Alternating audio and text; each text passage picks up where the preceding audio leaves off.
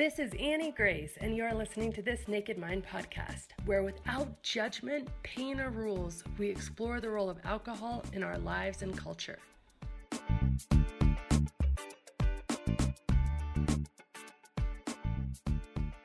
Episode is sponsored by The Alcohol Experiment, a free 30 day challenge designed to interrupt your patterns, give you control, restore your health, and put you back in touch with the version of you who doesn't need alcohol to cope, relax, or enjoy life.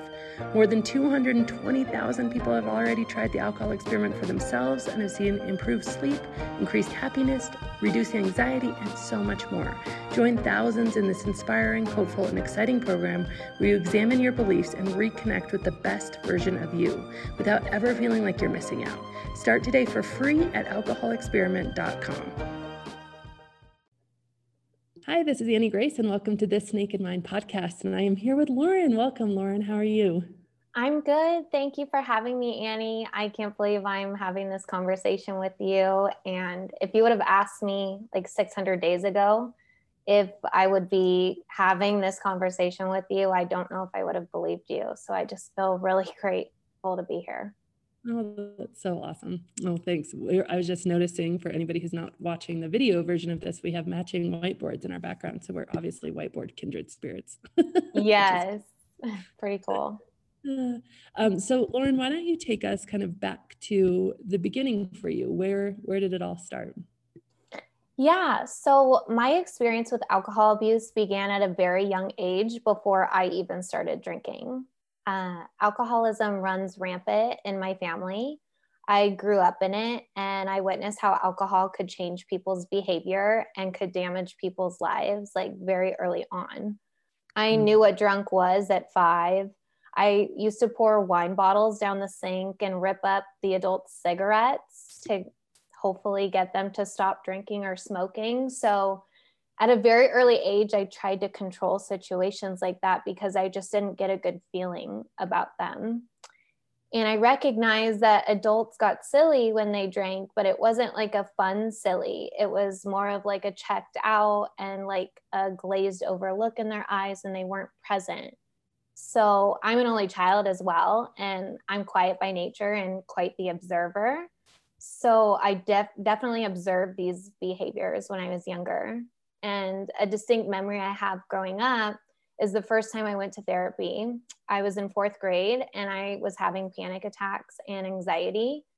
And we had just moved to a new place and I was starting a new school. And looking back on it, it was, I was probably having this anxiety as well because of the environment I grew up in. I was also always financially taken care of um, and I'm very grateful for that privilege. But there was definitely emotional neglect in the household. And a family member of mine who raised me and drank heavily uh, at the time dropped me off at this at this therapy appointment. And before I went inside, she told me that if I told the therapist about her drinking or the family's drinking, there would be consequences. And so alcoholism was normalized, or alcohol was normalized within the family and the household. But to the outside world, I had to hide their drinking. I had to wear this mask that everything was fine. We were perfect. And in hindsight, I can see that that was a lot for a fourth grader to hold inside and to carry mm-hmm. those secrets. And there was a lot of pain and loneliness there, and that pressure to be perfect creeped up into my own drinking when I started drinking. So, jumpstart to like my own drinking career, if you will. Um, I went through because I went through that trauma growing up. I didn't really touch alcohol in high school. I think living in it, I was just turned turned off by it. But once I went off to college, that completely changed, and I fell into the typical college binge drinking experience. It was a slow progression um, at first the friends that i made we were drinking like once a month and we thought it was so cool to drink and we were going to make a pact to drink like the next month. They hadn't really drank in high school either but that eventually progressed to wait why are we waiting a month? Like let's do it every week thursday through sunday. It's margarita monday. Why not do it then and during this time, I never felt like I was doing anything wrong or out of the ordinary because everybody around me was drinking. There was somebody to drink with. and I was keeping a high GPA. I was going to classes.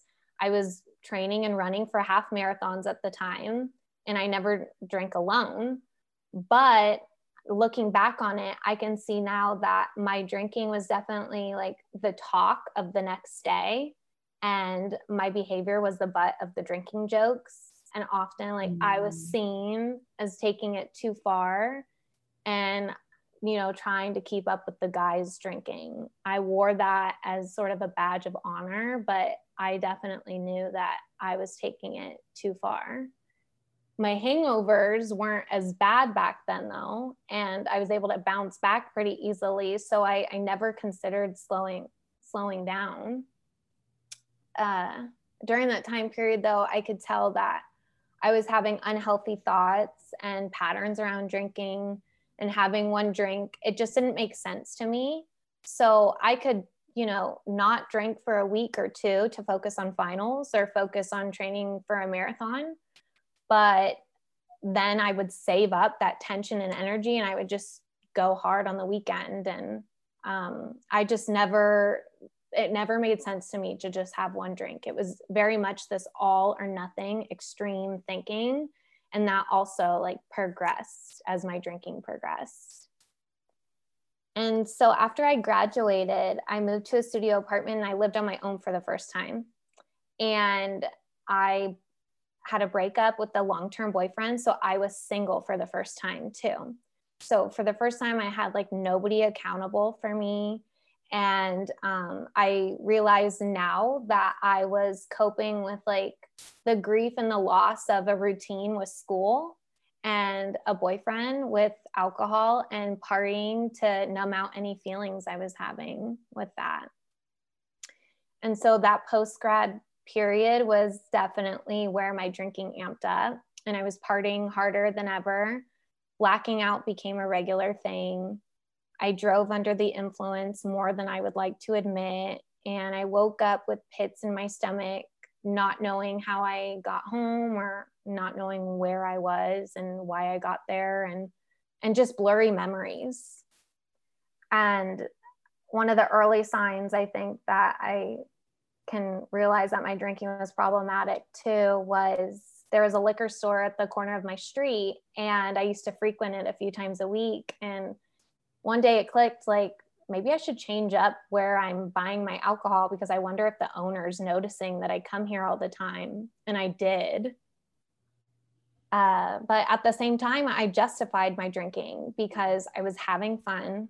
I was being, I was single. I was in my early 20s when you're told to experiment and be reckless and i was i was i kept a full-time job i never let it affect my work i got into my dream master's program at this time too so on the outside it looked like i was doing okay and i was right on track uh, but my grad program it started adding a lot of stress and pressure mm-hmm. and i couldn't drink on the weekdays like i wanted to i had to save it for the weekend if I wanted to get my assignments done. So I started having these lost weekends that I called them, where I would go on these drunken escapades and put together the pieces of the weekend on Monday. And it was sort of a homage to Billy Wilder's The Lost Weekend film uh, from the 1940s. And in that way, like I romanticized my drinking and I romanticized being lost and not having it all together because I had to appear perfect in in my family's eyes or at least I felt that pressure for so long. Um I did have like my most fun and wild times during this period, but like these close calls, they were starting to get too close for comfort. And my friendships started to suffer, started to get strained because of the behavior that I had, that I, you know, things I was doing and saying under the influence that if I was sober, I would never say or, or do those things. And there were concerns, and I had falling outs with relationships. So these falling outs, like it made me realize, and I, I started to get uncomfortable with my own drinking. And that was in 2015, which was four years before like I actually quit. And then in the final like days of my drinking was in 2018 the family member that dropped me off at therapy she had hit her rock bottom. So witnessing her downfall was so painful and it ripped my family apart for a few months. And seeing her lose practically everything over just one night of drinking i mean it was collectively like 25 years of drinking but it was just a reminder that one night can truly change everything and that put things in perspective for me. Uh, but it was also complicated because her owning up to the drinking and starting to work on her sobriety and her recovery, it brought up a lot of stuff in my past. So I started drinking to cope with her drinking and her new sober life. And I started to drink a lot more. I did try to work through this trauma. I did go to Al Anon for adult children of uh, alcoholics, but I was showing up to these Al Anon meetings hungover or thinking about happy hour later that day. Yeah. So I felt so gross, like I was leading this double life. It's kind of like that cognitive dissonance that you talk about in your work. And here I was supporting my family member and cheering on her for her sobriety, but I felt like I couldn't get my drinking together. And I didn't want to confide in my family because I didn't want to be another one who was struggling with alcohol. We had already had and have so many struggling with alcohol. Like I thought I had to keep it together. And so I learned to hide it. And that was a new low for me and then my boyfriend at the time who's now my fiance um, he started he decided to stop drinking that september in 2018 and we had been together for two years at that time. And we definitely had become cozy drinking buddies during the first two years that we dated. So when he stopped and then this family member stopped who's so core in my life like this put a magnifying glass on my drinking um, and I wanted sobriety. I wanted to quit with my fiance, but it took me seven months to get there. And those seven months were so brutal.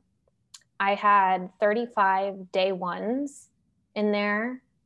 And the longest I was able to string together would be like 12 days. And then I would cave for a social event, a birthday, or a date night because, or even just like to elevate a Saturday night watching TV because I still had it in my mind that I needed alcohol for my social anxiety or to quiet my mind or to just deal with this pain and sadness. And alcohol was my go-to mechanism, coping mechanism. I, I didn't really have any any others. And it was like a friend to me. And it worked until it just stopped working and this is when my drinking like got dark. If it wasn't already dark enough like it felt the darkest in the seven months. I would wake up from my blackouts with these raging panic attacks and i would ask my my partner to make sure i was still breathing and to like wait to go to sleep until i went to sleep to like make sure i was still breathing and that i would wake up. Like i was just feeling so physically and mentally ill and like I was going to die at mm. at that time. And I would go to the gym. I would wake up though, go to the gym the next day, punish myself, sweat out the alcohol, and then go into the steam room to detox. And I would just fall to my knees and cry. And I prayed to God to help me to stop drinking. And I promised I would never drink again if I could just make it through this day and I was stuck. I was just stuck in this self loathing, toxic cycle for seven months.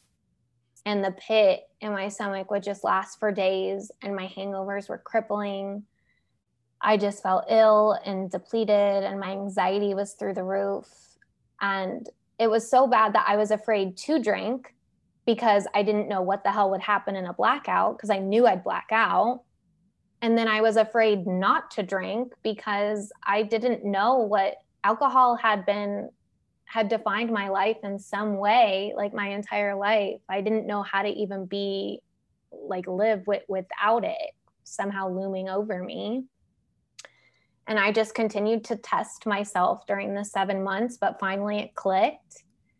I went out with the girls to a drag queen brunch on March 16, 2019. And in the scheme of all my drinking, it was a great, fun time and safe. But I drank too much. I woke up the next morning with a raging pan- panic attack and a Venmo request from my friend to help pay for the drinks from the day before. Mm-hmm. And I checked my my bank account and I had already spent so much money on drinks that for some reason, this is when it hit me. I was just like, why am I investing and paying so much to feel like this, mm-hmm. to do this to myself, to feel like death? And for what?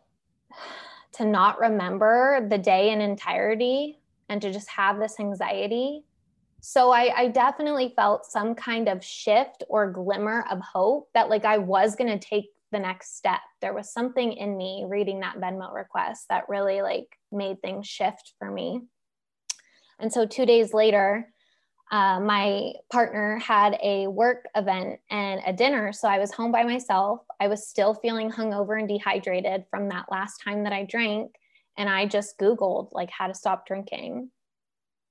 And I know my family members had had success with AA, but I had been in the Al Anon rooms before. And I, I just wanted to see if there was something out there that was different. And I found your website and I watched the web class that you offer.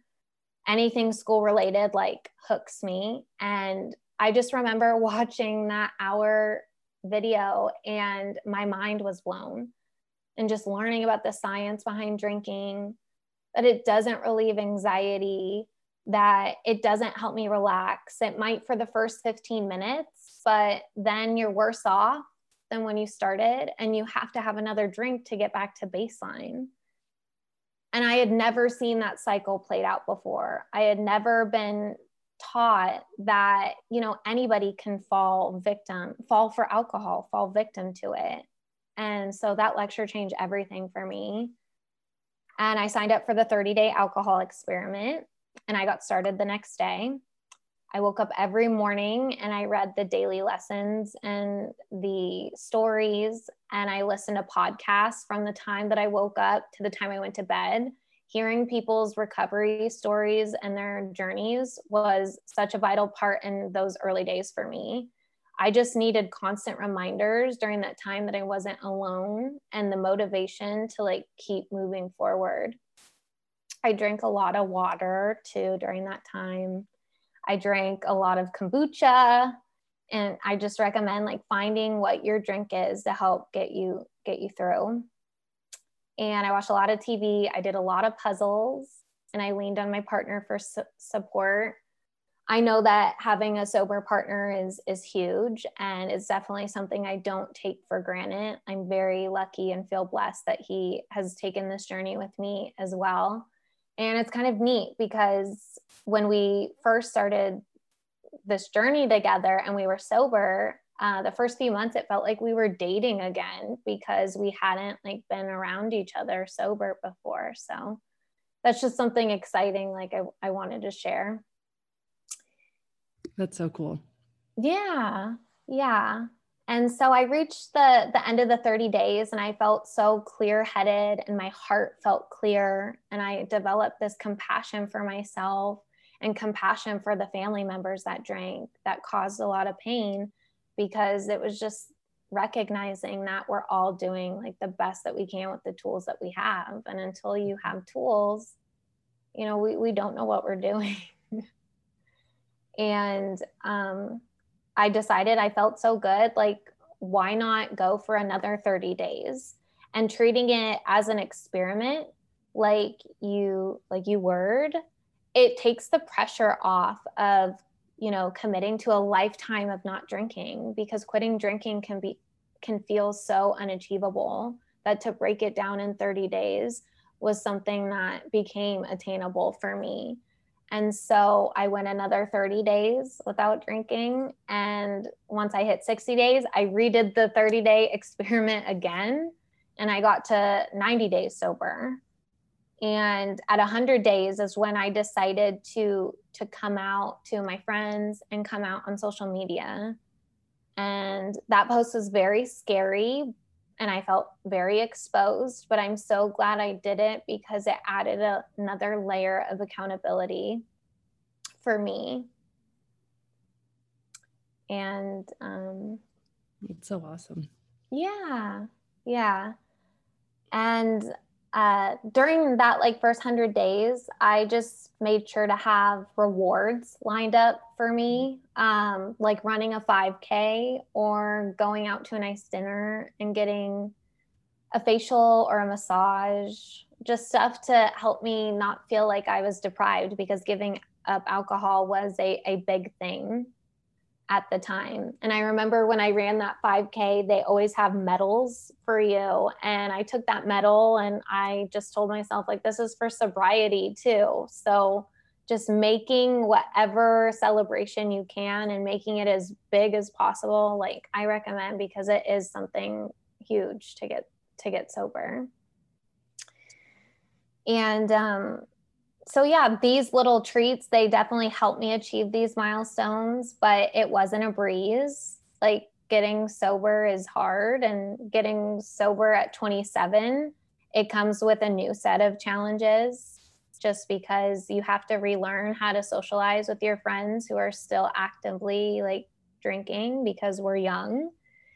And we had to say no to events and give ourselves permission to arrive late and leave early uh, because we we were used to staying out till last call. So this was an adjustment for us but now when i go to events it's not very regularly now in the pandemic but you know when we can go to events something that i you know like to think about is just even if i show up for a half an hour or an hour if that's all i can do that hour that I'm showing up sober is so much more meaningful and authentic than showing up for six hours completely wasted.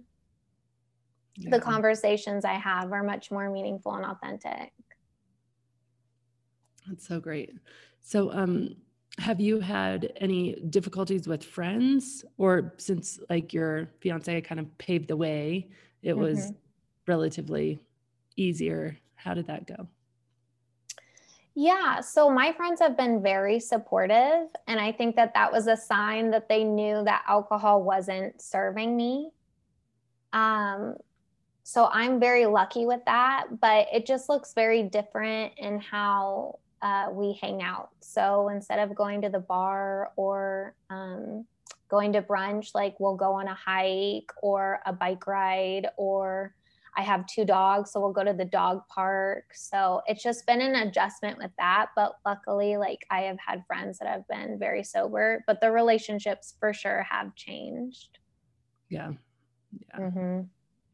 And um, how do you find like just day to day life? Do you feel like, I mean, I know it's been a while now, which is so awesome. Congratulations on 18 months. Um, but how do you find like just, you know, the, I guess, the quiet spaces, you know, the 6 mm-hmm. to 8 p.m. or 8 6 to 10 p.m. maybe. Those are always kind of like, huh, this is so weird. I'm just here and present. That's kind of how I would. Mm-hmm. Well, I it's taken a village to keep this girl sober. um, I have been through Tempest Sobriety School. I enrolled in January through March, so just before the the pandemic. And that gave me a morning routine and some sort of like evening routine too. But that morning routine, I recommend to anybody, even if you're not sober curious or trying to get sober, because having that 30 minutes of time to myself to meditate for 10 minutes and then I journal for 20 minutes and I write three things that I'm grateful for, which the gratitude list sounds so cliche, but it does work and it sets the tone for the day and the week ahead. Like that has been huge for me. So, um, that and then during the evening, like I'll read or I'll take a bath and just like I have learned to fill my time, like I said, with puzzles. I have never done so many puzzles in my life, but that is sort of therapeutic to me as well. I love puzzles. Mm-hmm. huge puzzle fan. That's so fun. Yeah. Puzzles. I also got into coloring, you know, just certain things to kind of like let the mind like run and do something else. It's really fun. Yeah. Really cool. That's great. Um, so let me ask you the question that I, I usually end this with, and thank you. Your story is awesome. I, I particularly appreciate how you went into so much detail about those seven months of it being really intense and you know the feelings around it because i think that sometimes we think it's okay well you just make a decision to stop and, and you try some stuff and it's one and done and actually that wasn't the case at all it was like a lot of a lot of tries and every try you're never sure like will this be the last try? Because i give up on this or will this be the last try because this time it finally works. And you know it will eventually work like it will happen. Um, but sometimes it just it just has to be a path that is has a lot of twists and turns and and that's completely okay. So i really appreciated you going to lots of detail about that. Yeah i just want to encourage people like it, it took me 35 day ones and to just keep trying because i promise you're getting closer um i promise you are so just to keep trying yeah so true yeah, the only way way you could fail at this is is to stop trying. So. Mm-hmm. Oh, it's so good. Um, so let me ask you the question that I, I generally ask at the end, which is like if you're going back in time to, you know, Lauren, who is kind of the butt of jokes because of her drinking mm-hmm. behavior, or, you know, was on the sauna floor sweating out the alcohol and in tears and the 35 day ones, and you would talk to her about what life is like now, 18 months later, um, what would you tell her? I would tell her that sobriety is everything she's been searching for, everything I've been searching for. It is freedom, it's love, and it's acceptance, and it's being you, it's being me, my authentic self. And I'm so proud of her for not giving up and for being resilient and to just keep looking for the helpers I love that Mr. Rogers quote that's look for the helpers. There will always be people that are mm-hmm. helping because thank goodness there are always people that are going to be helping. And that's never more true than in sobriety. There have been so many people, including yourself. And I recently just worked with Jody Ventura with her empowered sobriety program and she has really allowed me to level her work and her mindset tools have allowed me to level up in my sobriety. And because i reached out to her at 500 days i had felt like i had reached a plateau or just sort of was just sustaining sobriety. And i was like what's next for me? And she has allowed me to go from just surviving in the day-to-day sobriety to truly thriving and I just can't thank her enough for that program. And in that short amount of time that I've been working for her, like, or working with her, I uh, have launched my side business. And thank you. And I'm on this podcast, which is something I have wanted to do since I got sober. So just continue to look for the helpers it's so cool. Yeah, every every person um, who shows up here and tells their story and shares it. I mean, like you said in in the beginning of your journey, you just listen to it like constantly morning through night, and it's so cool now because now there's literally hundreds. So mm-hmm. you can mm-hmm. honestly binge it for days and probably a month at a time or something crazy, right? There's probably like so many hours, which is is just so good because I think it's so true that you know when you see people who are just a little bit ahead of you um, and hear their story and you know find yourself in it. It's it's such a beautiful thing. That's just awesome. And i love look for the helpers. It's very cool. Yeah. That's so great. Well thank you so much lauren. It's been such an honor getting to hear your story. Thank you so much for sharing it and your thoughtfulness um, and just coming and, and being brave and, and sharing it for everyone. I really appreciate it. Well thank you for all you do. Like your work you made me feel seen and heard in some of the darkest days. And you just you lit a spark in my sobriety and i'm indebted to you. So just thank you for this opportunity. Oh you're so welcome